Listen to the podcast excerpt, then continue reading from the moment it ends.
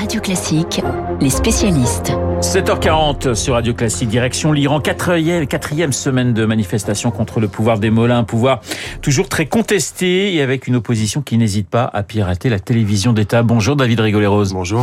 Vous êtes chercheur à l'IRIS, l'Institut de Relations Internationales et Stratégiques, auteur de La République islamique d'Iran en crise systémique, quatre décennies de tourments et c'est aux éditions de l'Armatan. Je le disais, les, les manifestations contre le, le, pouvoir entrent dans leur quatrième semaine. Est-ce que ce mouvement, euh, né après la mort de, de Massa Amini, cette jeune femme accusée par la police des mœurs de laisser euh, dépasser ses cheveux de son voile. Est-ce que ce mouvement est en train de se structurer et de s'installer véritablement?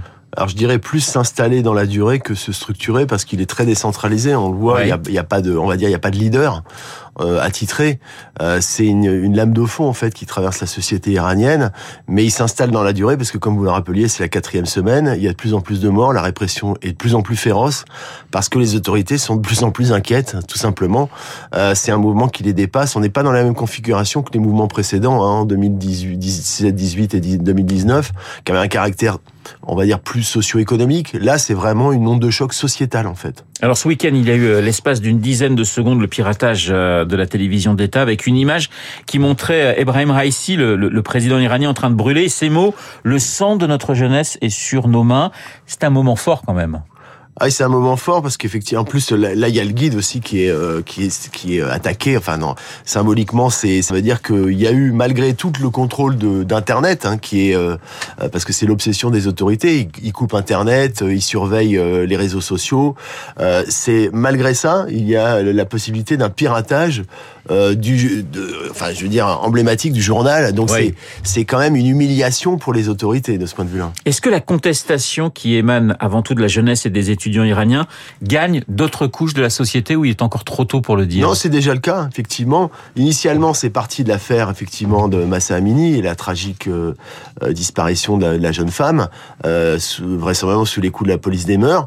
Euh, D'ailleurs, l'enquête qui a été lancée euh, exonère euh, le, le, le, les autorités et la police en question, ce qui ne peut qu'accentuer évidemment ouais. euh, la, la, la, violence de la réaction en face, parce que c'est insupportable par rapport pour la famille et pour le. Et donc ça déborde effectivement euh, euh la simple question du voile aujourd'hui. C'est plus seulement la jeunesse, c'est euh, l'ensemble de la société en réalité, parce que même n'importe quel parent se sent concerné par ce qui se passe en réalité. Il y a un sondage très intéressant qui, qui, qui émane d'un rapport officiel et qui indique que 62% des, des Iraniennes ne veulent plus porter le voile. Oui, euh, c'est les autorités elles-mêmes hein, qui ont qui ont essayé de sonder pour savoir euh, pour avoir une. C'est un chiffre énorme, 62 C'est un, un, chiffre énorme euh, qui a augmenté évidemment au fil des années et, et c'est ce qui a justifié paradoxalement d'ailleurs le renforcement par les autorités en juillet dernier justement du port euh, strict du, du, du hijab alors même que la population souhaite son non pas forcément son abolition mais en tout cas la liberté de pouvoir ne pas le mettre. C'était ça à la base. Et, et là ils sont ils sont d'une certaine manière ils sont piégés parce que le, le le régime ne peut pas se renier et, il est engagé dans une fuite en avant effectivement répressive. Mais ça veut dire que c'est soit une, rép une, répression terrible, soit euh, on, on, cède et c'est la fin du régime. C'est-à-dire qu'il n'y a pas d'autre alternative. Bah c'est bien le problème pour ouais. le régime aujourd'hui, ce qui n'était pas forcément le cas euh, lors des précédents soulèvements. Mais aujourd'hui, ça explique effectivement la férocité de la de la répression. Et puis il y a des éléments qui, qui font très peur au régime, c'est qu'aujourd'hui euh, il y a par exemple le bazar euh, qui connaît des, des, une effervescence. Euh, c'est très nouveau et on sait que le bazar normalement c'était l'endroit euh, qui avait été un, un, des, un, des, un des foyers au moment de la révolution de 1979 pour le renversement du chat. Il y a des tensions au sein de l'armée et donc ça traverse toute la société. C'est une véritable onde de choc. David Rigolet-Rosier, la question des otages français accusés. Alors je parle de Jacques Paris et de Cécile Colère, mais ils ne sont pas les seuls accusés par les autorités d'être des espions mascarades. Répond le, le, le Quai d'Orsay. Comment Paris peut-il les faire sortir d'Iran? Bah, c'est très compliqué de toute façon parce qu'on sait depuis euh, plusieurs années qu'il y a une stratégie des otages. Euh, pudiquement, on appelle ça la diplomatie des otages, mais en réalité, c'est quasiment du, du terrorisme d'État finalement au regard du droit international. Euh, il y a des cas précédents. Il y a l'affaire Clotilde Reiss en 2019 qui a été échangée contre quelqu'un qui avait été condamné pour l'assassinat de l'ancien premier ministre en France. Donc en général, c'est soit une transaction pour des échanges, soit des pressions et là, en l'occurrence, il y a manifestement une logique de pression. Et en même temps, c'est pas un hasard, c'est que les deux, les deux personnes qui ont été arrêtées en, mai dernier euh, sont liées en France à des activités euh, euh, de l'enseignement.